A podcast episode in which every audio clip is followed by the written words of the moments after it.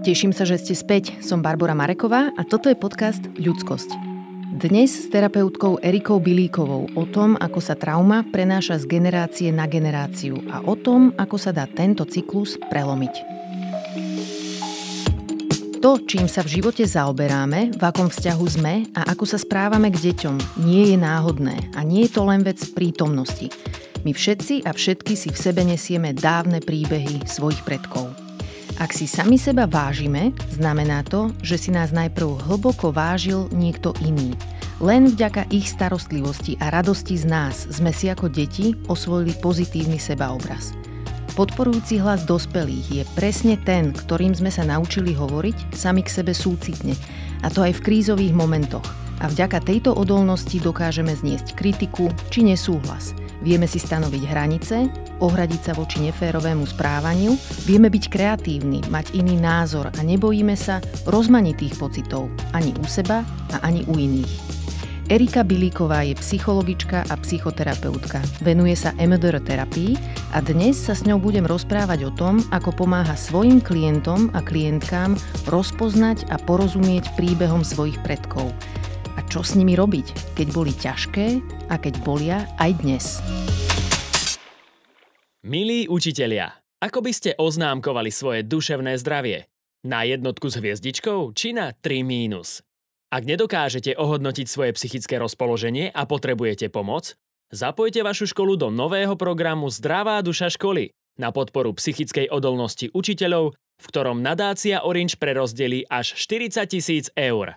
Na www.nadácia.orange.sk získate o programe viac informácií. Nadácia Orange. Erika, vítajte v podcaste Ľudskosť. Ďakujem veľmi pekne aj za toto pozvanie, tak si ho naozaj vážim. My ľudia máme často komplikovaný vzťah k histórii, k ťažkým veciam, ktoré sa stali a mnohí máme radi také vety, že čo bolo, bolo. Alebo zlé veci treba pustiť z hlavy, netreba si ich pripomínať, treba odpúšťať, treba zabúdať a dívať sa vpred. Ale ono je to celé také trocha zložitejšie. Takže ako sa dívate na tieto myšlienky vy ako terapeutka? Tak ako ste povedali, že ľudia majú také presvedčenie, že stačí na niečo nemyslieť, alebo sa to dá zabudnúť, alebo najlepšie, čo môže byť, tak je o tých veciach, ktoré sa stali v minulosti nehovoriť. Ale ono to tak aj veľakrát nejde, aj je to niečo, čo nepomáha. Dnes sa tak aj často skloňuje slovo transgeneračná trauma, a to znamená také nejaké emočné dedičstvo, ktoré si nesieme so sebou práve tie veci alebo zážitky v minulosti, ktoré ostali nespracované, nevypovedané, tak sa naďalej prenášajú vlastne v tej línii ďalších generácií aj do prítomnosti. My sa dnes budeme rozprávať o tomto medzigeneračnom prenose traumy a budeme sa rozprávať o tom aj, ako sa dá tento prenos prelomiť alebo uzdraviť. Ale začnime najprv nejakými príkladmi alebo príbehmi, na ktorých si vieme ukázať, čo to ten medzigeneračný prenos vlastne je. Keď sme sa rozprávali ešte pred týmto nahrávaním, spomínali ste, že máte v terapeutickej praxi ľudí, ktorí sa uzdravujú z tzv. holokaustovej traumy. Čo to je holokaustová trauma?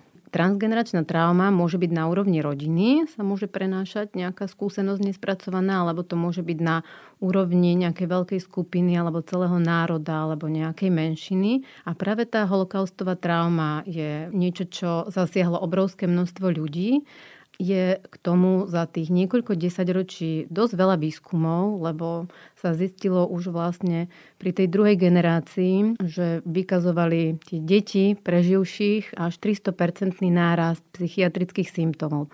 Takže to začalo zbudzovať takú veľkú pozornosť. A teda veľa výskumníkov sa tým potom ďalšie tie roky zaoberalo a stále zaoberá. Mm-hmm. Tam sú vlastne aj také konkrétne prejavy alebo symptómy, ktoré sú veľmi podobné, ako to vlastne bolo u tej prvej generácie, ktorá prežila vlastne holokaust, potom u ich detí druhej generácie, potom u vlastne tých vnúčat. Keby sme sa pri tom viac zastavili, tak tí, ktorí prežili obdobie, ktoré bolo naozaj plné hrôz, plné bolesti, strát, to bolo tak niečo veľmi ťaživé, že vlastne tá generácia o tom nedokázala ani hovoriť. Mm-hmm. Čiže to bol ako taký adaptívny spôsob prežitia, že sa o tom mlčalo. Nedokázali svojim deťom hovoriť o tom, čo sa im stalo. bolo tam také odpojenie od toho svojho prežívania. Taký nebol kontakt s tými emóciami. Tým pádom ani nebola možná väčšia blízkosť s tými deťmi. A bolo tam veľmi veľa takého strachu, obav. Bolo to zamerané to fungovanie na také základné prežitie fyzické. Zažili aj veľa hľadovania, aj takého fyzického strádania. Aj veľa strachu o tie svoje deti, aby oni už toto nemuseli prežiť, aby nemuseli oni nejako tak strádať. Aj veľká taká obrovská nádej do tej ďalšej generácie, až tá ďalšia generácia to mohla vnímať aj ako takú ťažobu. No a vlastne tá druhá generácia, sa naučila, že sa o tých veciach nehovorí. Uh-huh. Čiže oni cítili, že niečo sa stalo tým rodičom, ale vedeli, že sa nemajú pýtať, že sa o tom nesmie hovoriť, ale mali vlastne rôzne symptómy úzkosti alebo depresie alebo pocitu také neistoty alebo strachu z toho okolitého sveta. Veľakrát sa mohla objaviť aj taká potreba postarať sa o tých rodičov, keďže vnímali, že sú zasiahnutí niečím potom je ohrozená separácia, aj ten proces individuácie, lebo tie deti cítili, že pre rodičov by bolo také náročné alebo bolestivé, keby sa oddelili, čo je taký prirodzený proces zrenia alebo vlastne toho rastu. Uh-huh. Čiže aj také angažovanie sa vo vzťahoch mimo rodiny vnímali ako nejaké narušenie loajality. Uh-huh. A potom tá ďalšia generácia, to je vlastne tá generácia tretia, ktorá už vyhľadáva tú psychoterapiu alebo už dokáže nejako o tom hovoriť alebo hľada porozumenie alebo sa aj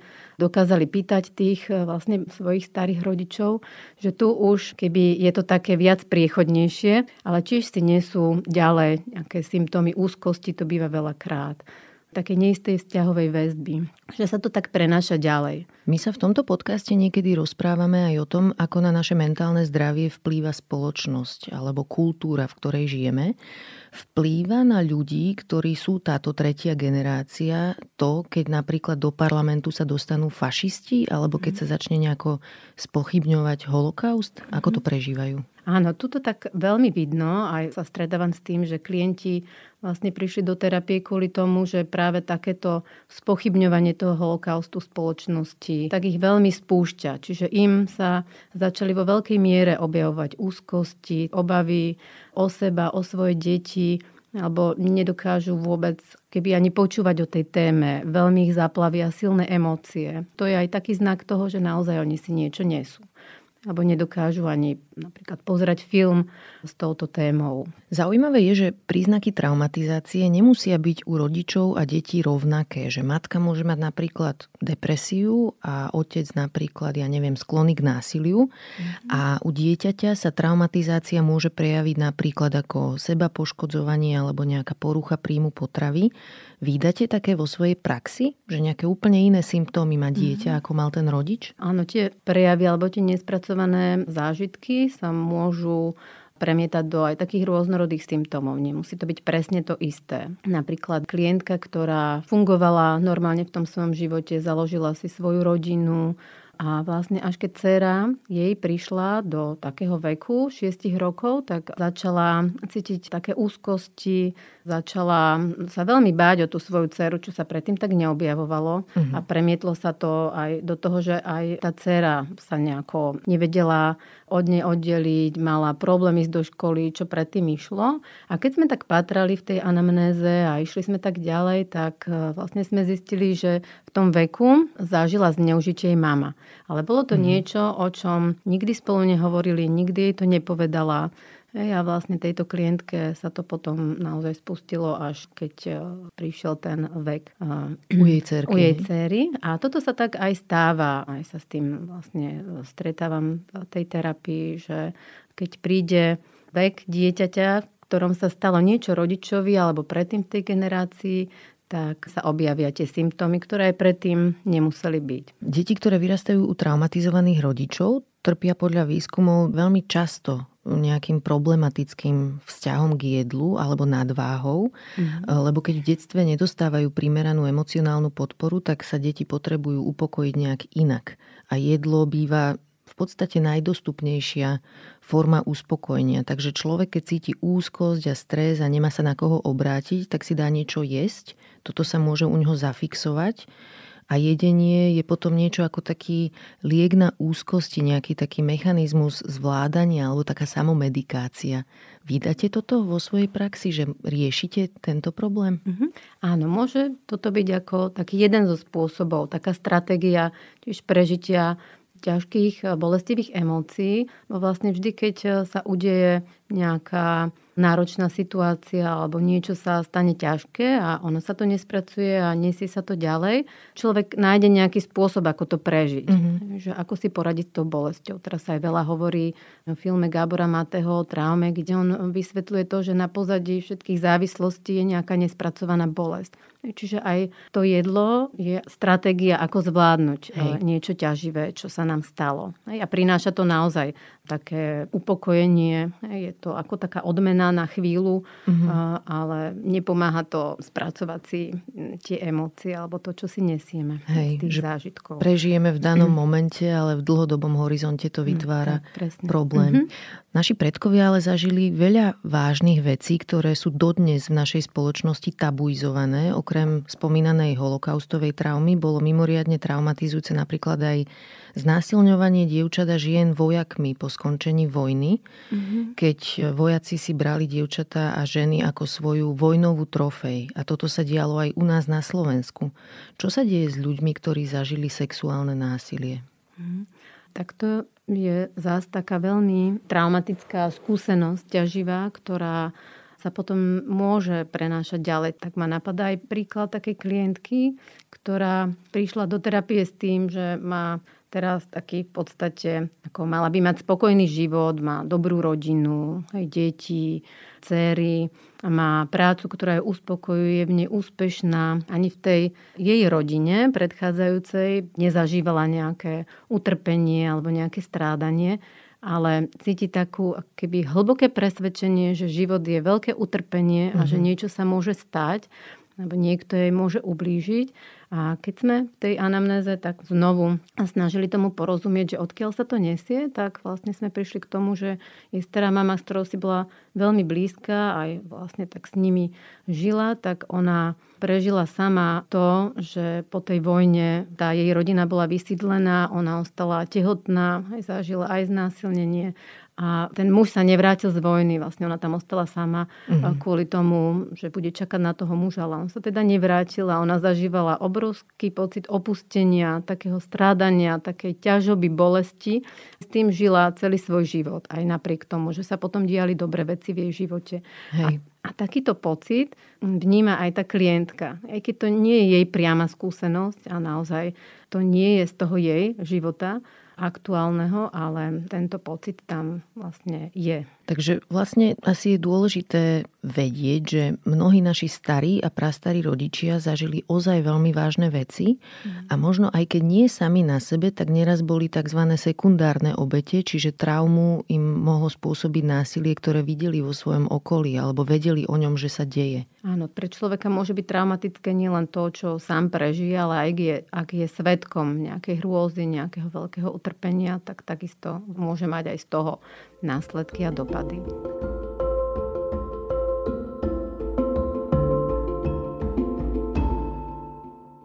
Tak začali sme takými ozaj vážnymi a hlbokými traumami, ale traumatizujúce sú aj veci, ktoré sú v spoločnosti stále prítomné. Napríklad bytie detí, manipulácia, zahambovanie, zastrašovanie detí. A my už ako spoločnosť dnes, chvála Bohu, rozpoznávame, čo je to domáce násilie a väčšina ľudí vie, že udrieť alebo zastrašovať partnerku alebo partnera nie je v poriadku. Ale je zaujímavé, že udrieť alebo zastrašovať dieťa je u nás mnohými ľuďmi ešte stále považované za legitímny nástroj výchovy, za niečo, na čo majú rodičia právo. A deti sú tým pádom v našej spoločnosti vyslovene ako taká ohrozená skupina, čo sa týka násilia, pretože nemajú kam uniknúť, nemajú emocionálnu výbavu a nástroje na to, ako si zohnať pomoc, mm. proste to musia pretrpieť. Takže si povedzme, čo spôsobuje svojmu dieťaťu rodič, ktorý ho fyzicky trestá? Tak ako ste povedali, tak naozaj tie deti sú také veľmi zraniteľné. Musia proste prežiť to, čo sa tam deje. Čo má potom veľmi také ďaleko siahle dôsledky na ich nervový systém, na to, ako ďalej žijú ten svoj život, necítia to bezpečie vo svete, nemajú dôveru ani k ľuďom, majú problematické vzťahy. Dieťa, taká základná potreba, ktorú má, je pocit bezpečia, že mm-hmm. sa mhm. potrebuje cítiť bezpečne v tej rodine. A vlastne toto, keď nie je, tak naozaj ani kognitívne potom sa nemôže rozvíjať zdravo. Že aj ten jeho mozog ako keby bol taký zamrznutý. Vlastne aj v škole sa mu potom nedarí. Má to potom také dopady na rôzne oblasti jeho života. A veľakrát sa stáva aj, že dieťa, keď zažíva v násilie v rodine, tak to násilie sa tam dá odhaliť tri generácie. To isté sa hovorí aj pri sexuálnom zneužívaní, že je to spôsob, ktorý sa naučili rodičia zase od tých svojich rodičov a takto sa to prenáša ďalej. Čiže tí dospelí, ktorí sú násilní, zvyčajne aj boli bytí alebo bolo mm-hmm. na nich páchané násilie, aj keď oni sami boli deti. Áno, ale nie je to zase pravidlo. Hej. Určite to neznamená, že keď niekto zažil násilie, tak uh, bude z neho násilný Jasné. rodič. Môže to byť aj presne naopak, že sa veľmi snaží zvláda to inak a veľmi sa snaží, aby to jeho dieťa nič podobné nemuselo zažiť, ale tie nespracované zážitky sa môžu prejavovať tým, že má veľkú úzkosť okolo toho rodičovstva, sú veľmi ťažké tie emócie dieťaťa zvládnuť. Má veľký strach e, o to dieťa, že nedokáže alebo nedovolí mu tak sa separovať, čo je také veľmi potrebné v tom vývine už okolo tých dvoch rokov. To dieťa potrebuje tak keby odchádzať do sveta, objavovať ho, explorovať, čo tam je nové to je ten spôsob, ktorým získava nové podnety, skúsenosti, zážitky a keď ten rodič si nesie niečo také bolestivé a má zažité, že ten svet je ohrozujúci, uh-huh. tak e, nedovolí dieťaťu z toho veľkého strachu sa nejako osamostatňovať. Alebo ho chce veľmi chrániť pred všetkými zraňujúcimi možnými skúsenosťami ale to zase nie je dobre pre dieťa. Dieťa si potrebuje zažiť aj rôzne skúsenosti, aj to, že sa mu niečo nepodarí, alebo že zažije nejaké sklamanie. Čo ma tak napadá, že čo je také dôležité povedať, že sa s tým stretávam, alebo aj s kolegami, že ten rodič, ktorý zažil násilie, si napríklad dáva predsavzatie, že on to nikdy neurobi, nikdy sa neprejaví násilne k svojim deťom, ale príde taká situácia, keď sa stane rodičom, a hlavne sa to deje veľa v tom preverbálnom období dieťaťa, kedy to dieťa je úplne odkazané na našu starostlivosť, kedy veľa pláče, kedy je to také náročné na zvládanie. A vtedy sa môže udiať, že keď má on nespracované traumatické zážitky, tak naozaj v tom momente, keď dieťa začne plakať alebo začne kričať, tak jemu sa spustí tá traumatická neuronálna sieť, ktorá je nespracovaná. Vlastne tedy sa tá mozgová kôra, ktorá nám umožňuje premyšľať, rozhodovať sa, aj ovládnuť svoje správanie, tak sa ako keby vypína a naozaj ten rodič len odohrá to, čo zažil. Čiže tam nie je ako keby možnosť toho urobiť to inak a zvládnuť tie svoje silné emócie, lebo je to príliš zaplavujúce, Hej. čo sa mu pripomenie. Hej, čiže aj sa môže naozaj snažiť, aj príde s tým do terapie, že, že vždy si povie, že na budúce to už tak nespraví, ale znovu to tak spraví. Tu ma zaujíma aj tak prakticky, že vy ako terapeutka nemôžete byť neutrálna voči násiliu. Čo robíte, aby ste na jednej strane pomáhali rodičovi, ktorý má problém s násilím, ale na druhej strane nezľahčovali to správanie? Ako tam hľadáte taký balans terapeutický? Dôležité je pomôcť porozumieť tomu človeku, že čo je za tým, že on znovu a znovu len prehráva to násilné správanie a vlastne aj pomenovať to, že toto naozaj nie je v poriadku a tomu dieťaťu sa nesmie nikdy ubližovať. Že nikdy nie je na mieste, aby v žiadnej situácii dostalo bytku. Že toto nie je správanie, ktoré je v poriadku. Ja teda poviem úplne otvorene, že v tomto veku už som taká, ako keby sa cítim byť taká aktivistka trocha za práva detí, minimálne vo svojom okolí. A trocha si myslím, že by sme mali byť všetci a všetky, lebo deti potrebujú nás, dospelých, mať ako spojencov a spojenkyne. A podľa mňa aj tie deti, ktoré nie sú naše, Traumatizujúce však nemusí byť len fyzické násilie a my ľudia môžeme byť traumatizovaní dokonca aj bez toho, aby sme si pamätali nejakú konkrétnu ťažkú vec zo svojho detstva. Ako často sa vám stáva, že do terapie príde človek, ktorý má nejaké symptómy, napríklad depresiu, úzkosti a vraví vám, že jeho alebo jej detstvo bolo úplne v pohode a potom postupne zistíte, že až tak v pohode to vlastne nebolo? To sa tak stáva u tých ľudí, ktorí sú traumatizovaní častejšie, že vlastne aj majú pocit, že, že všetko bolo v poriadku, lebo nič také sa nejako vážne nedialo, lebo ako nemajú inú skúsenosť. Si nesú ten svoj zážitok, že takto to vyzeralo u nich doma, alebo sa aj stáva, keď to bolo niečo naozaj také ako násilie, alebo tá dezorganizovaná vzťahová väzba, kedy je to veľmi nepredvídateľné, kedy je naozaj strata toho bezpečia, kedy sa tí rodičia veľmi ubližujú tým deťom, že to aj ostane taká disociatívna ako amnézia, že naozaj si človek na to aj nespomína. V rámci toho prežitia sa tá psychika, ako najlepšie, čo mohla urobiť, bolo, že ten zážitok sa tak ako keby oddelil, alebo odštiepil niekam, ale ono to nikdy tak keby same od seba nezmizne alebo neprejde, ale symptómy z toho sa vlastne prenášajú do prítomnosti. Čiže jemu sa môžu objavovať rôzne, ja neviem, pocity úzkosti alebo nejaké depresívne prežívanie, len nerozumie tomu. Alebo nechápe, kde to patrí. Nemá nejaké takú kontinuitu toho, že by sa niečo stalo. Teraz sa už aj u nás tak častejšie trocha hovorí o škodlivých dopadoch separácie detí od matiek v pôrodnici. Ale čo napríklad také, že Rodičia učia deti zaspať tak, že ich nechávajú vyplakať v tme samé v izbe a nereagujú na ich plač. Mm-hmm.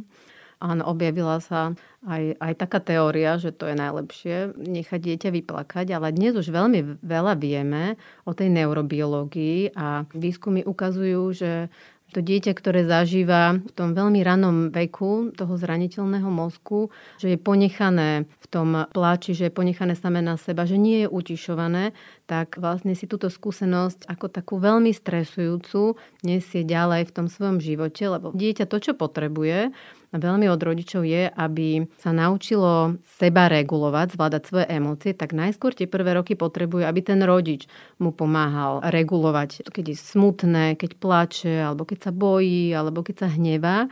Tá fyzická blízkosť rodiča najviac upokojuje dieťa. To mm-hmm. máme vrodené, že keď je ten rodič bezpečný na blízku, tak vtedy sa dieťa najviac upokojí a vtedy sa mu vytvárajú aj také neuronálne okruhy, ktoré sú zodpovedné za tú reguláciu emócií. Hej. Hej. A keď vlastne to dieťa je ponechané same na seba, tak e, kortizol sa vtedy veľmi vyplavuje vo vysokej miere, čiže aj taký keby permanentný stres si nesie vlastne v sebe a ten okruh tam potom nie je vytvorený. Hej. Čiže to dieťa sa potom ako väčšie alebo ako dospelý nedokáže same upokojiť, zvládnuť svoje emócie a potom je to aj veľmi ťažké znovu, keď ideme tak transgeneračne ďalej, tak tými svojimi deťmi je to ťažké. I ma napadá taký príklad klientky, ktorá tiež nejako ani ľudia, ktorí zažívajú takú traumatizovanú vzťahovú väzbu, tak tam ani nevedia, to nie je o jednom zážitku alebo Hej. o nejakých pár zážitkov, ale to sú taká kontinuita celých rokov vlastne toho, toho zaobchádzania s nimi a zažívala si veľa takého opustenia, čo sa týka v tej vzťahovej väzbe. A ona má veľa takých spomienok, že keď plakala, tak tá mama vždy zatvorila dvere do izby a nechala ju tam samú. A vlastne teraz až tak ako porozumela, že tá mama nikdy si nezažívala zase od tej svojej mamy, že by bola utišená, že by tá jej mama si ju nejako pritulila mm-hmm. a upokojila ju. Čiže tá skúsenosť a ten spôsob potom narábania s tými emóciami sa prenáša ďalej a ďalej. Mm. Mm. Že vlastne deti ani nemajú ako vedieť, kedy sa tá nepríjemná situácia skončí, v ktorej sú. Oni to tak vnímajú ako mm-hmm. nekonečno. Že, že toto mm-hmm. stresujúce, čo sa mi teraz deje, je tu nastálo a ak ten rodič iniciatívne nepríde a nepomôže dieťaťu, tak vlastne taká bezmocnosť sa tam môže kopiť a mm-hmm. asi aj môže mať problém neskôr požiadať o pomoc. Keď som bol ignorovaný ako dieťa a videl som, že mm-hmm. moje potreby dospelých nezaujímajú, tak potom aj v dospelosti môže mať podvedome ten pocit, že musím si pomôcť sám, musím mm-hmm. to vydržať. Áno, ten typ vzťahovej väzby je naozaj niečo, čo sa potom veľmi nesie celým životom a je to takým prediktorom toho, ako budeme zvládať rôzne záťažové situácie v budúcnosti. Čiže keď je tá vzťahová väzba bezpečná, zažíva si to upokojovanie, naladenie, to, že môže prežívať emócie, že tam je na blízku ten rodič, tak naozaj to potom takou aj najlepšou ochranou do budúcna, aj čo sa týka tých duševných ochorení. Čo sa deje, keď dieťa vyrastá u rodiča, ktorý trpí depresiou a je pre dieťa emocionálne nedostupný? keď tá mama sa má veľmi ťažko a má čo robiť, aby vôbec zvládla nejako seba alebo takéto základné prežitie, tak naozaj ona nevie byť taká naladená na to svoje dieťa, nedokáže byť tak emočne na blízku, alebo znovu regulovať tie emócie dieťaťa. Čiže to dieťa si zažíva znovu to, že že ten rodič je keby odpojený od neho, že tam nie je prítomný v tej chvíli. Ešte možno, aby sme si vysvetlili, že ako sa to tak nejako prenáša, tak transgeneračne, tak vlastne keď rodič si nesie niečo takéto nespracované, tak tie deti, deti sa hovorí, že oni sú takí hrdinovia empatie, že mm-hmm. deti naozaj, oni sú veľmi, sa tak snažia vyladiť na tých rodičov. Oni cítia, čo ten rodič prežíva, aj keď sa o tom nehovorí. Čiže keď je rodič v nepohode, tak dieťa cíti, že ten rodič sa nemá dobre a znovu to tak narúša ten jeho pocit bezpečia. A vlastne ako máme tie zrkadlové neuróny, ktoré nám umožňujú keby vnímať tú emóciu toho druhého. Čiže keď ten rodič sa má zlé, alebo má úzkosti, alebo je depresívny, tak dieťa cez tie zrkadlové neuróny zachytáva ten jeho vnútorný stav, to jeho naladenie a jemu sa vytvára ten neuronálny okruh vlastne aj podľa toho, alebo v tom mm-hmm. naladení toho vnútorného stavu rodiča. Čiže tie neuronálne siete na seba reagujú. Ja som ešte čítala jednu zaujímavú vec, že čas detí si všimne, že keď sa im darí rodiča tešiť a rozosmievať, tak vtedy sú v bezpečí, že ten rodič ich vtedy má rád alebo im prejavuje nejaké city alebo to oceňuje, že ho potešili a potom si v dospelosti často myslia, že ich hodnota stojí práve na tom, či sa im darí iných ľudí potešiť a rozosmiať mm-hmm. a že potom môžu častokrát napríklad generovať vtipy a zároveň mať sami depresiu mm-hmm. alebo nevedieť sa postarať vlastne o svoje pocity, lebo v detstve si to takto nejako zakódovali. Áno, môže to byť, že to dieťa našlo spôsob, ako tí druhí vtedy ako s ním boli v kontakte, alebo si ho všímali, alebo na ňo reagovali, keď ich rozosmievalo, alebo keď sa ono same smialo a vtedy, keď bolo napríklad smutné, alebo keď sa nemalo dobre, tak vtedy tí dospelí nereagovali, tak toto môže byť taký vlastne vzorec fungovania vo svete, že ja sa budem starať o to, aby tí druhí sa mali dobre, mali dobrú náladu, budem ich rozosmievať, ale nemôžem ukazovať tie svoje emócie, ako mm-hmm. sa mhm. mám ja naozaj. Časť rodičov má problém s konzistentnosťou, čiže sú na dieťa dobrí, venujú sa mu, starajú sa oň, ale v niektorých momentoch sa proste prestanú ovládať, vybuchnú, kričia alebo sú násilní, mm. ale tak celkovo sa utešujú tým, že väčšinou sú na deti dobrí.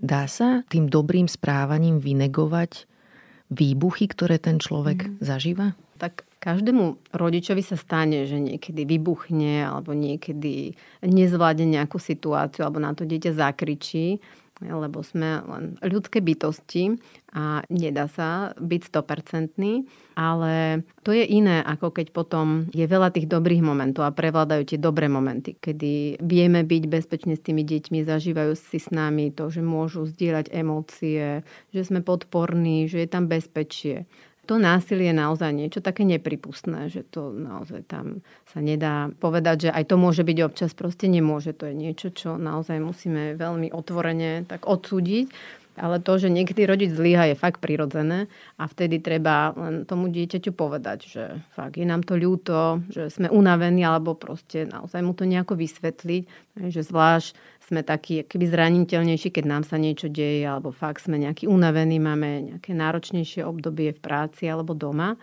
Čiže dôležité je povedať dieťaťu, že aj nám je to ľúto a že tiež nie sme spokojní s tým, ako sme sa zachovali. Mm-hmm. Teraz sa tak veľa hovorí aj o tom, že v tom rodičovstve, lebo aj tam je taký veľký tlak na výkon a niektorí rodičia, zvlášť tí, ktorí nejako si zažili takú nie tú dobrú vzťahovú väzbu, tak si hovoria, že ale oni to budú robiť tak, že budú úplne najlepšími rodičmi, aby ich deti nemuseli prežívať to, čo oni, že to ide do také, keby až do takého výkonového, Hej. že musím všetko zvládať vždy za každých okolností, ale to potom zase vytvára veľa takého napätia, veľa stresu tým, že dnes je aj veľa tých rôznych informácií k tomu rodičovstvu, tak potom je veľa takých zmetkov. Ten rodič naozaj nevie, že ktorým smerom, že ako sa zachovať, keďže je toľko rôznych teórií. Čiže dôležité je povedať, že potrebné je, aby bola prevaha tých dobrých zážitkov nad tými zlými mm-hmm. a že mhm. stačí byť tým dosť dobrým rodičom. Čo je to teda dosť dobrý rodič? Čo sú tie, že v žiadnom prípade nikdy a čo mm-hmm. sú veci, ktoré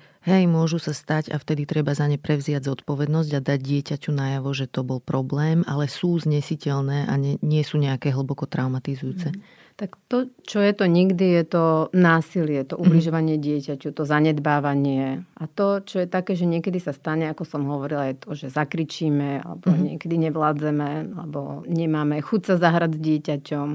Musíme ešte pracovať a nemáme toľko času na viac rozprávok. Takže to sú také veci, ktoré sú úplne normálne. Hej. A...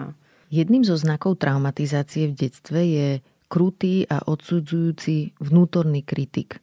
Mm. Ako sa nám dostáva do hlavy taký nemilosrdný hlas, keď to nie je len nejaká sebareflexia, ale aj také, také kruté, autoritárske niečo bez súcitu so sebou samým.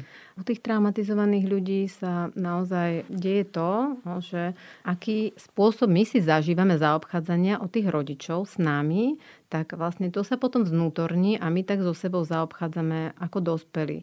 To znamená, že keď tam naozaj bolo nejaké tvrdé zaobchádzanie, taká neláskavosť k tomu dieťaťu, nebola tam tá emočná dostupnosť, tak aj dospelý sa k sebe vzťahuje tak neláskavo alebo tvrdo. Je tam ten vnútorný kritik, ako ste povedali. Nie je tam taký ten seba súcit chýba, lebo je to niečo, čo dospelý ako dieťa nezažíval mhm. vlastne voči sebe.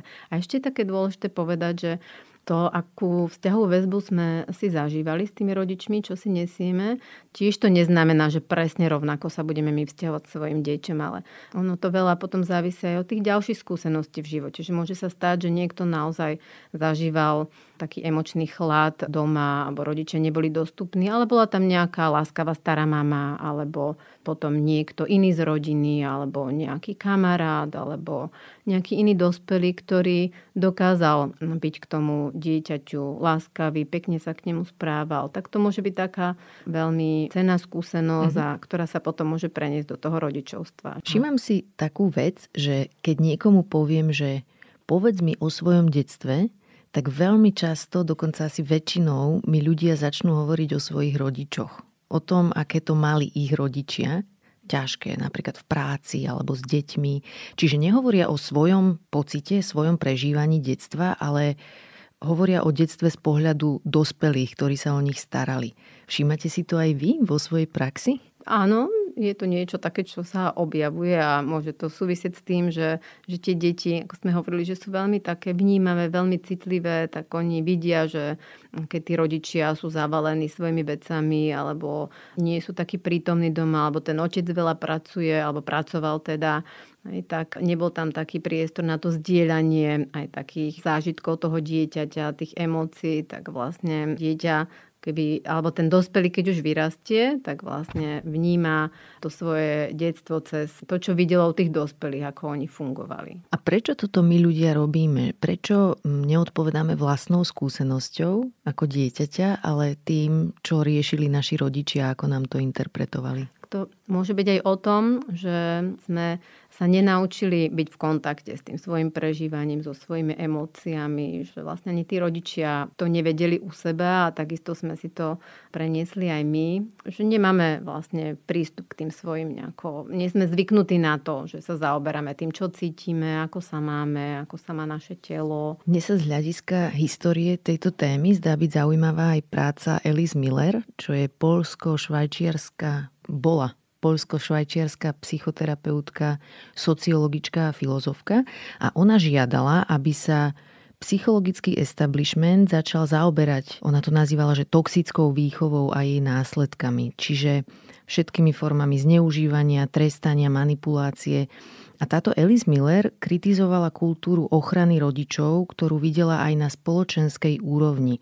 Napríklad jej prekážalo, že kritizovať rodičov je v spoločnosti tabu a bojovala proti nejakému aj napríklad prikázaniu z desatora, ktoré hovorí, že máme ctiť otca i matku svoju, lebo že toto nastavenie nám bráni uvažovať nad správaním rodičov, či už nás ako rodičov, alebo aj našich rodičov a bráni nám preskúmať vlastnú minulosť a aj celej spoločnosti vlastne to bráni robiť nejakú reflexiu toho, ako vychovávame deti. A ona upozorňovala v tých 60. 70. rokoch na to, že aj mnohí terapeuti sa vyhýbali riešeniu detstva. Ako sa na to dívate vy? Myslím, že v poslednom období sa veľmi veľa hovorí o tej traumatizácii, čo predtým tak nebolo, lebo aj oveľa viac poznatkov dnes máme. Myslím, že je veľmi dôležité hovoriť o tom, čo to je, tá traumatizácia, ako sa tie veci prenášajú a dôležité je pre človeka, aby porozumel tomu, čo sa s ním deje, aký dopad alebo aký vplyv na to, čo sa mu deje. Majú tie jeho skúsenosti, tá jeho anamnéza, vlastne to, čo si nesie z detstva, lebo nás to určite veľmi ovplyvňuje. Mali ste prípadne v terapii ľudí, ktorí zažili vážne, ťažké veci, ale stávali sa na obranu svojich rodičov? Mm-hmm. Je to bežné alebo výnimočné? Áno, je, je to niečo veľmi prirodzené, čo máme všetci a to je taká lojalita k tej svojej rodine. To znamená, že aj keď sa udiali nejaké ťažké veci alebo tí rodičia ubližovali, tak je tam taká keby snaha ich ochrániť alebo snaha vlastne nejako nehovoriť nejaké zlé veci, čo sa týka tej rodiny. Čiže je to niečo, s čím sa veľmi často ako terapeuti stretávame a, a vlastne tam je dobre tomu rozumieť. Mm-hmm. Že toto, toto je niečo, čo všetci mm, vlastne máme.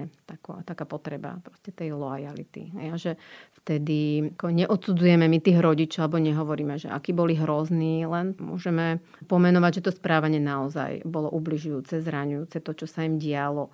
Môžeme pracovať vlastne s tým prežívaním, s tým, čo si nesú. Tá Alice Miller upozorňovala na to, že malé deti sa naviažú aj na rodiča, ktorý sa k ním správa toxicky že my všetci máme v sebe vlastne túto evolučne danú potrebu naviazať sa na dospelú osobu, ktorá sa o nás stará. Čiže asi nie je také ľahké len tak jedného dňa to prelomiť a nezmení sa to len tým, že máme zrazu napríklad 18 rokov. Mm-hmm. Áno, a to je zase niečo, ako ste povedali, čo máme také vrodené z toho evolučného hľadiska, že keď sa cítime v ohrození, keď sme v nejakej situácii toho ohrozenia, tak máme tendenciu, aby sme to prežili, sa pripútať k tomu dospelému, keď je to dieťa, ktorý tam je prítomný. A keď je to rodič, ktorý sám ubližuje a pácha to násilie na dieťati, tak tam nie je nikto iný a dieťa sa pripúta k tomu rodičovi násilnému. Mm-hmm. Hej? Alebo vlastne tá žena k tomu mužovi, ktorý sa k nej prejavuje násilne. Čiže ono to tak zvonku vyzerá tak nepochopiteľne, že ako je možné, že tá žena stále ostáva v tom vzťahu, v tej situácii, ale je tam aj o, práve o tom, že vlastne tam prichádza k tomu priputaniu a že nie, nie je vlastne schopná naozaj odísť. Ako to riešite? Dieťa ani nemá možnosť vlastne odísť. Hej. Ako to riešite v terapii, keď majú ľudia rodičov, ktorí sa správajú nejako dysfunkčne, ešte aj v čase, keď sú tie deti dospelé. Čo keď sú tí rodičia napríklad manipulatívni, alebo mali sme tu aj jeden diel o narcistickej poruche a tá nezmizne tým, že človek dospel a môže mať rodiča, ktorý trpí touto poruchou. Čo vtedy robíte? Ako, ako pomáhate takýmto klientom a klientkám? Mm, tak keď títo dospelí klienti vyrastali s rodičmi, takýmito, ako ste povedali, napríklad narcistickými, tak oni najskôr potrebujú zisťovať, aké sú tie ich potreby, vôbec e, nejako sa dostať do kontaktu so svojim prežívaním, lebo pri takýchto rodičoch tam nebol na to vôbec priestor, nikto sa nezaoberal tým, ako sa oni majú, ako sa cítia, nemohli hovoriť o tom, čo sa im deje, nemohli zdieľať tie svoje zážitky.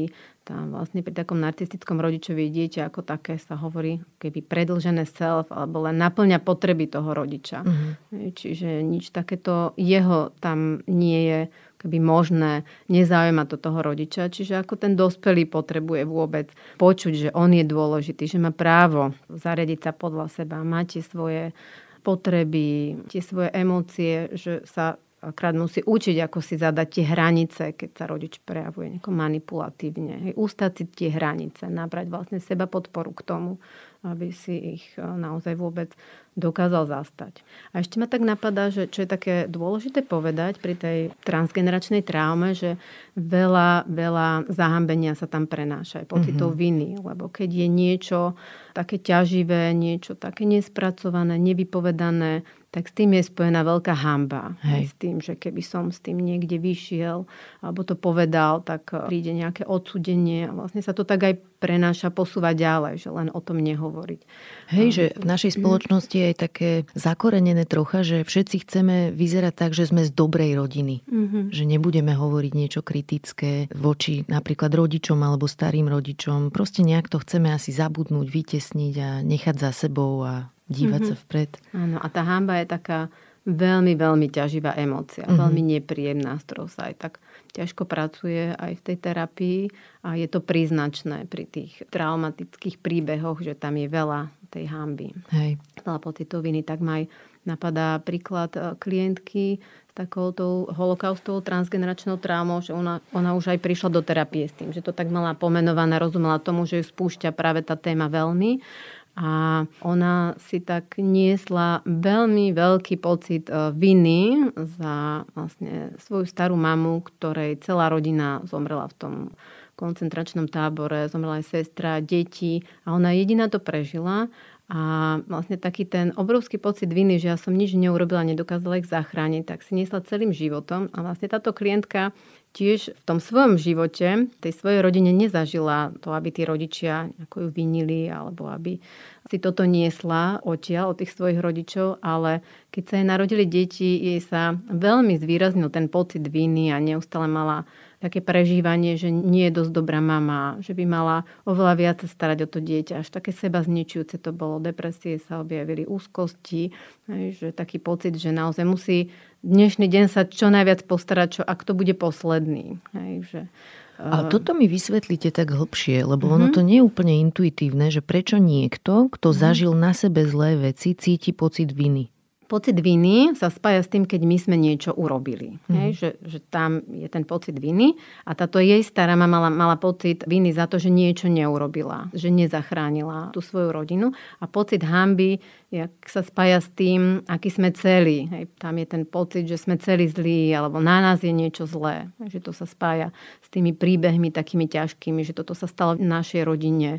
Hej, niečo také tragické alebo niečo ťažké a my sme súčasťou tej rodiny a vlastne nesieme si zahambenie za to, čo Aha. sa nespracovalo. Hej, a pocit viny je za nejaký konkrétny čin. Dobrá správa je, že cyklus medzigeneračného prenosu traumy sa dá prelomiť. Poďme sa teda najprv porozprávať ešte o tom, že čo potrebuje dieťa, aby sa zdravo vyvíjalo a neskôr môžeme rozobrať, že ako vie rodič adresovať svoje problémy, ktoré mu bránia byť dosť dobrým rodičom. Čiže čo je to priaznivé prostredie pre dieťa? Čo potrebuje každé dieťa od dospelých? Každé dieťa potrebuje pocit bezpečia, že doma je bezpečie, potrebuje mať rodičov, ktorí sa dokážu na ňo naladiť, dokážu porozumieť tomu jeho prežívaniu, môže prejaviť emócie, akékoľvek má. Či sa má dobré, alebo prežíva niečo ťažké, alebo je smutné, alebo sa bojí, tak je dôležité, že toto môže ukázať a že tí rodičia unesú tie jeho emócie. To je veľmi dôležité, lebo keď dieťa má pocit, že ten rodič je tak zavalený takými svojimi vecami a má nejaký vnútorný stav taký ťaživý, tak si nedovolí, ako keby ho chce ochrániť a neprinesie to, ako sa má. Uh-huh. Čiže je dôležité, že, že môže, že tí rodičia mu to dovolia a že si zažije, že to prežijú čokoľvek to dieťa, akokoľvek sa bojí alebo sa hnevá. Že veľa rodičov, ktorí si zažili napríklad to násilie, tak tam je potom veľký strach z toho hnevu, aj z toho vôbec okolo toho narábania s hnevom. Boja sa hnevu u tých svojich detí, aj, aj oni majú, tak potlačajú vlastne ten hnev, čo zase spôsobuje veľa iných ťažkostí, komplikácií, aj takých psychosomatických. No a dieťa znovu môže vyrastať s tým, že nie je v poriadku alebo nie je bezpečné prejavovať hnev, alebo vlastne musí zadržiavať potom. Čiže je dobré, keď sa naučíme zvládať hnev dieťaťa tak, že nie sme z neho vydesení, ale nie sme ani moralistickí okolo toho a nenálepkujeme to ako zlé mm-hmm. správanie. Áno, dieťa potrebuje vidieť, že rodič zvláda svoj hnev, to je veľmi dôležité. Mm-hmm. Hej? A že uniesie aj jeho hnev. Hej. Že, že kontejnuje, ako sa hovorí, ten jeho hnev. Proste, že ho prežije, unesie, nezosype sa z neho. A tak sa učí vlastne zvládať ten hnev potom aj v tom svojom živote aj ako dospelý. A ako to vyzerá, alebo ako to znie, keď dieťa zažíva nepodmienečné prijatie? tak je to taký veľmi výživný sytiaci pocit toho, že to dieťa je prijaté, akékoľvek je, či sa mu darí, či sa mu nedarí, akokoľvek sa má. Keď aj náhodou urobi nejakú chybu, tak ten rodič ho nejako neodsúdi celého, ale príjme ho. Čiže to dieťa potom vyrastie s tým pocitom, že som v poriadku taký, aký som.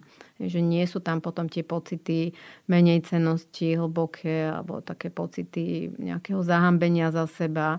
Čiže potrebuje si dieťa, alebo zažíva si, že sa môže prejavovať, môže mm-hmm. objavovať, môže skúmať, môže si dovolovať tie emócie ukazovať. Autorka Tony Morrison mala na toto takú peknú vetu, že keď dieťa vojde do miestnosti, potrebuje, aby sa jeho rodičovi rozžiarila tvár. Mm-hmm. Áno, to je také veľmi pekné. To vlastne vystihuje to, že ten rodič, keď je naladený na to svoje dieťa, keď sú tam, že tam je tá láska, taký ten bezpečný vzťah, tak naozaj tam je to vidno na tom rodičovi. Mm-hmm. A ešte možno jedna vec je v tejto súvislosti dôležitá, že ono nemusí byť pre ľudí, ktorí nezažili v detstve naplňanie vlastných potrieb, úplne ľahké rozkódovať potreby svojich detí. Mm. Čiže toto naladenie sa a správna interpretácia toho, že čo dieťa potrebuje, je asi tiež taká zručnosť, ktorú je dobré snažiť sa vybudovať, nejak ju získať. Mm-hmm. Áno, môže to tak byť, že že ten rodič, keď si to takto nezažil, tú skúsenosť e, s tým rozpoznávaním vlastných potrieb, tak môže premietať nejaké svoje projekcie do toho dieťaťa. Môže si predstavovať, čo by to dieťa chcelo a to dieťa môže chcieť úplne iné. Čiže sa to dá len tým rozprávaním sa, tým, že mm-hmm. sa mhm. snažím hovoriť s tým dieťaťom, snažím sa mu porozumieť. Aj tá mentalizácia, že sa snažím porozumieť tomu stavu toho dieťaťa alebo prežívaniu, ale zároveň si uvedomujem aj ten svoj vnútorný stav. Že Hej. to môže byť oddelené, môže to byť odlišné od vlastne toho, ako to má to dieťa.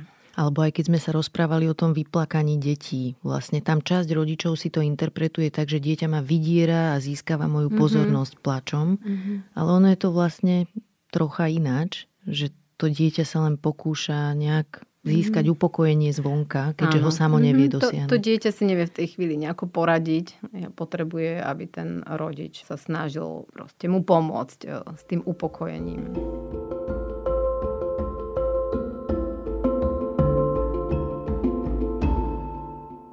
Tak prejdime si ešte viac k tým rodičom, lebo ak sme traumatizovaní, tak síce to nie je naša chyba, ale je naša úloha a zodpovednosť s tým niečo urobiť. Čo potrebujeme na to, aby sme prelomili medzigeneračnú traumu? Najviac, čo môže dať rodič tomu svojmu dieťaťu, je, keď si on spracuje tie svoje veci. Čiže vlastne, aby sa tá minulosť ďalej ťaživa neniesla, aby sa mohla aj tá prítomnosť tak oslobodiť a vlastne tak aj tú budúcnosť dieťaťa môžeme veľmi ovplyvniť.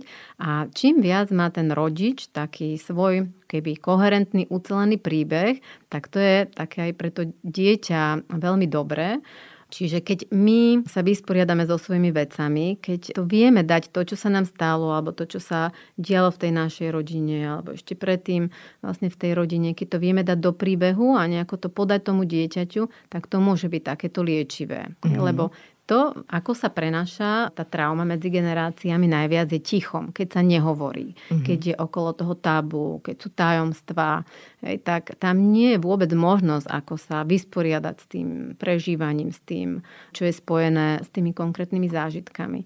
Čiže čo je také prvoradé, tak nemlčať o tých veciach. Nie v tom zmysle, že zaplavovať nejakými detailami detí, ktoré by boli pre nich príliš alebo by ich nedokázali stráviť, ale naozaj im podať ten príbeh, lebo už to, že, že sme tu, znamená, že aj čokoľvek ťažké sa stalo v tej minulosti, tak to prežili tí naši rodičia, ich starí rodičia a vlastne aj my sme tu. Mm-hmm. Čiže aj z toho ťažkého, čo sa stalo, tak môže byť nakoniec zdroj, lebo aj keď... Ehm, zdroj síly. Áno, zdro, taký zdroj mm-hmm. síly, uh-huh, aj také odvahy, lebo aj keď tak pátrame v tých generáciách niekedy predtým, tak zvyčajne v tej jednej, druhej, tak tam nájdeme aj veľa takých dobrých vecí. Mm-hmm. Taká Helen Delucci, taká veľmi vzácna, mudrá terapeutka zo Švajčiarska, ktorá nás učila pracovať s tou transgeneračnou traumou v rámci toho psychotraumatologického inštitútu, tak ona nám vždy hovorila, že každá tá rodina si nesie aj taký batoh nejakých kameňov, takých ťažkých, ale zároveň aj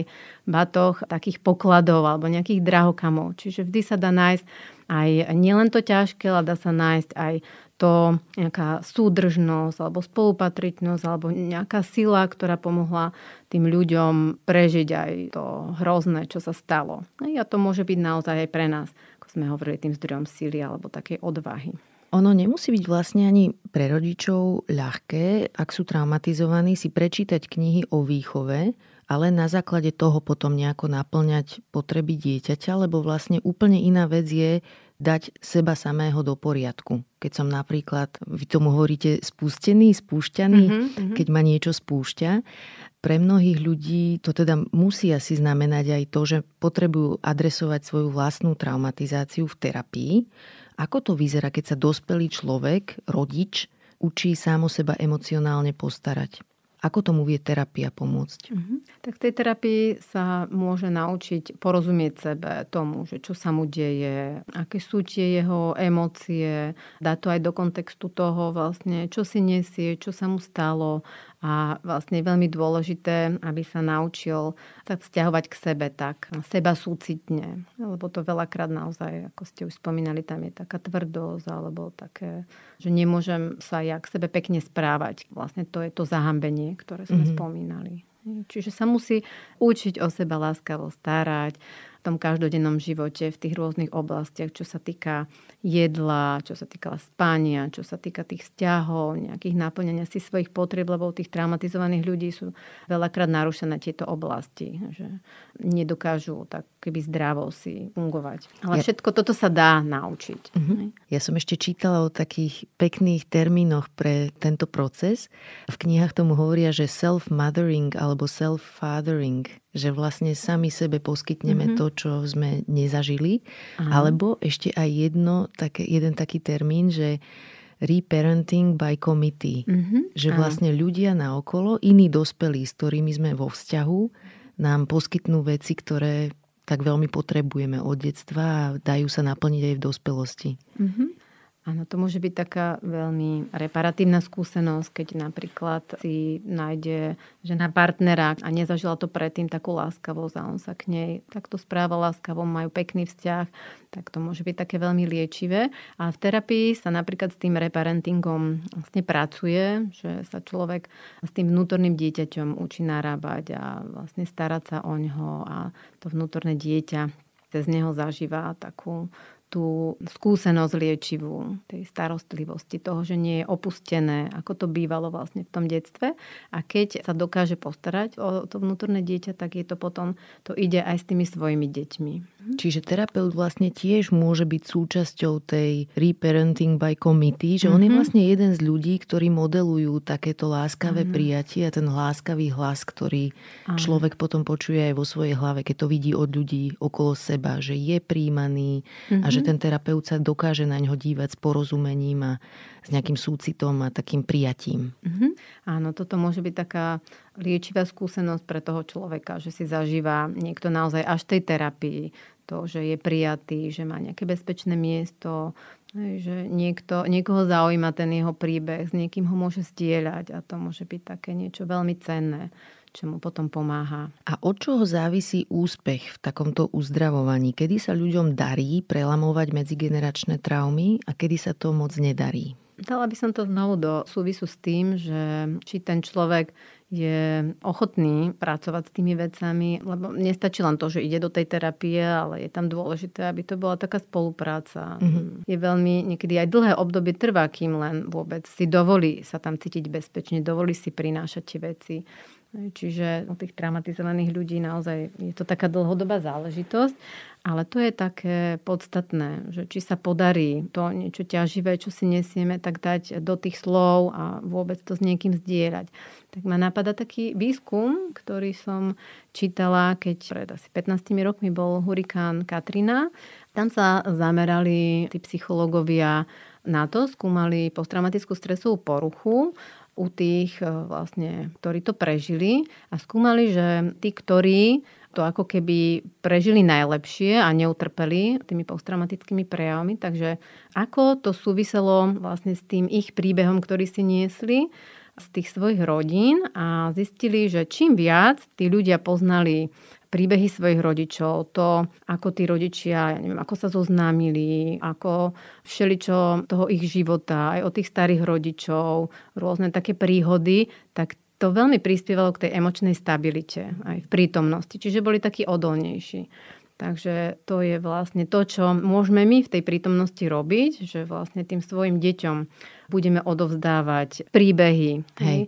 Lebo keď niečo čo je len ako nejaká ťažoba alebo nejaký pocit úzkosti, alebo je to len také, že to ostáva vo vnútri v nás, ale keď sa to pokúsime už len to, že dať doslov, že ako tá pravá hemisféra, kde sú tie emócie, ale nejaké také obrazy a keď to prepojíme s tou ľavou, to sú tie slova, hej, tak vlastne vtedy to môže dať taký pocit zmysluplnosti a je tam potom priestor vlastne vysporiadať sa s tým, čo ten príbeh vôbec e, nesie, aké emócie sú s tým spojené a zároveň to zdieľanie, že ja to s niekým môžem zdieľať je veľmi liečivé, že nie som v tom sama. Sme vzťahové bytosti a to, že, že je tu niekto pre nás a nemusíme byť v tom taký opustený, tak mm-hmm. to je také kľúčové.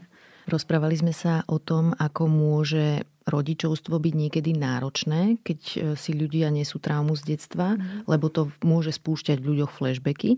Ale mám aj takúto otázku, že môže byť rodičovstvo uzdravujúce? Sú tam také elementy, kde mm-hmm. rodičovstvo napomáha takémuto uzdraveniu? Mm-hmm. Určite to tak môže byť, že keď si ten rodič zažíva, že to dokáže inak s tým dieťaťom, že naozaj sa dokáže na ňo naladiť, že dokáže si zažívať tú blízkosť, takéto to fyzické upokojovanie, že si dokáže vytvoriť dobrý vzťah s tými deťmi, tak to môže byť naozaj taká veľmi korektívna, veľmi naplňujúca skúsenosť. Ešte jednu vec som si zapamätala o deťoch, mm-hmm. ale zaudla som, kto to povedal, tak neviem, ako ho zacitovať. A tá veta bola, že children shouldn't need to earn our love, they should rest in it že deti by sa nemali o našu lásku snažiť alebo za ňu bojovať, ale mali by si v nej oddychnúť. Mm-hmm. No to je veľmi pekné. Deti naozaj veľmi potrebujú zažívať s nami to napojenie. To, že tam je tá láska. Hej. Jednoducho, že sme tam pre nich. A ja si myslím, že naša generácia už aj má kapacitu dať svojim deťom práve toto. Čím ďalej, tým viac ľudí sa zaujíma o to, ako byť dobrým rodičom, ako si ošetriť nejaké svoje zranenia. Ale potrebujeme si na to budovať aj nejaké znalosti, konkrétny jazyk, že ako to robiť a potrebujeme podporu. Potrebujeme vedieť, ako znie nepodmienečné prijatie, ako znie to, čo deti potrebujú od svojich rodičov. Takže vám veľmi pekne ďakujem, že ste nám dnes pomohli troška hlbšie porozumieť tomu, ako sa toto celé robí, ako sa to dá zvládnuť a ako vieme naplniť svoje potreby v dospelosti a aj potreby našich detí. Máte pre nás na záver odporúčanie na nejakú dobrú knihu? Táto by bola tako zaujímavá, ak niekto chce viac o tej transgeneračnej traume vedieť. A to je Tajemství všetku od Petra Tojšela. Ďakujem veľmi pekne. Dnes som sa rozprávala s Erikou Bilíkovou. Ďakujem, že ste počúvali podcast Ľudskosť o vplyve rodiny a spoločnosti na mentálne zdravie. Teším sa na vás o týždeň. Nová epizóda vychádza každý štvrtok a nájdete ju v podcastových aplikáciách Apple, Google, Spotify alebo aj na stránke sme.sk. Ak sa vám podcast páči, šupnite nám 5 hviezdičiek, pomôžete nám tým dostať ho k viac ľuďom. Na výrobe tejto epizódy som spolupracovala s Adamom Blaškom a moje meno je Barbara Mareková. Ak mi chcete napísať, budem sa tešiť. Moja adresa je ľudskost zavináč sme.sk. No a vidíme sa aj v podcastovom klube Denníka Zme na Facebooku. Milí učitelia, ako by ste oznámkovali svoje duševné zdravie? Na jednotku s hviezdičkou či na 3 mínus? Ak nedokážete ohodnotiť svoje psychické rozpoloženie a potrebujete pomoc, zapojte vašu školu do nového programu Zdravá duša školy na podporu psychickej odolnosti učiteľov, v ktorom nadácia Orange prerozdelí až 40 tisíc eur. Na www.nadácia Orange.sk získate o programe viac informácií. Nadácia Orange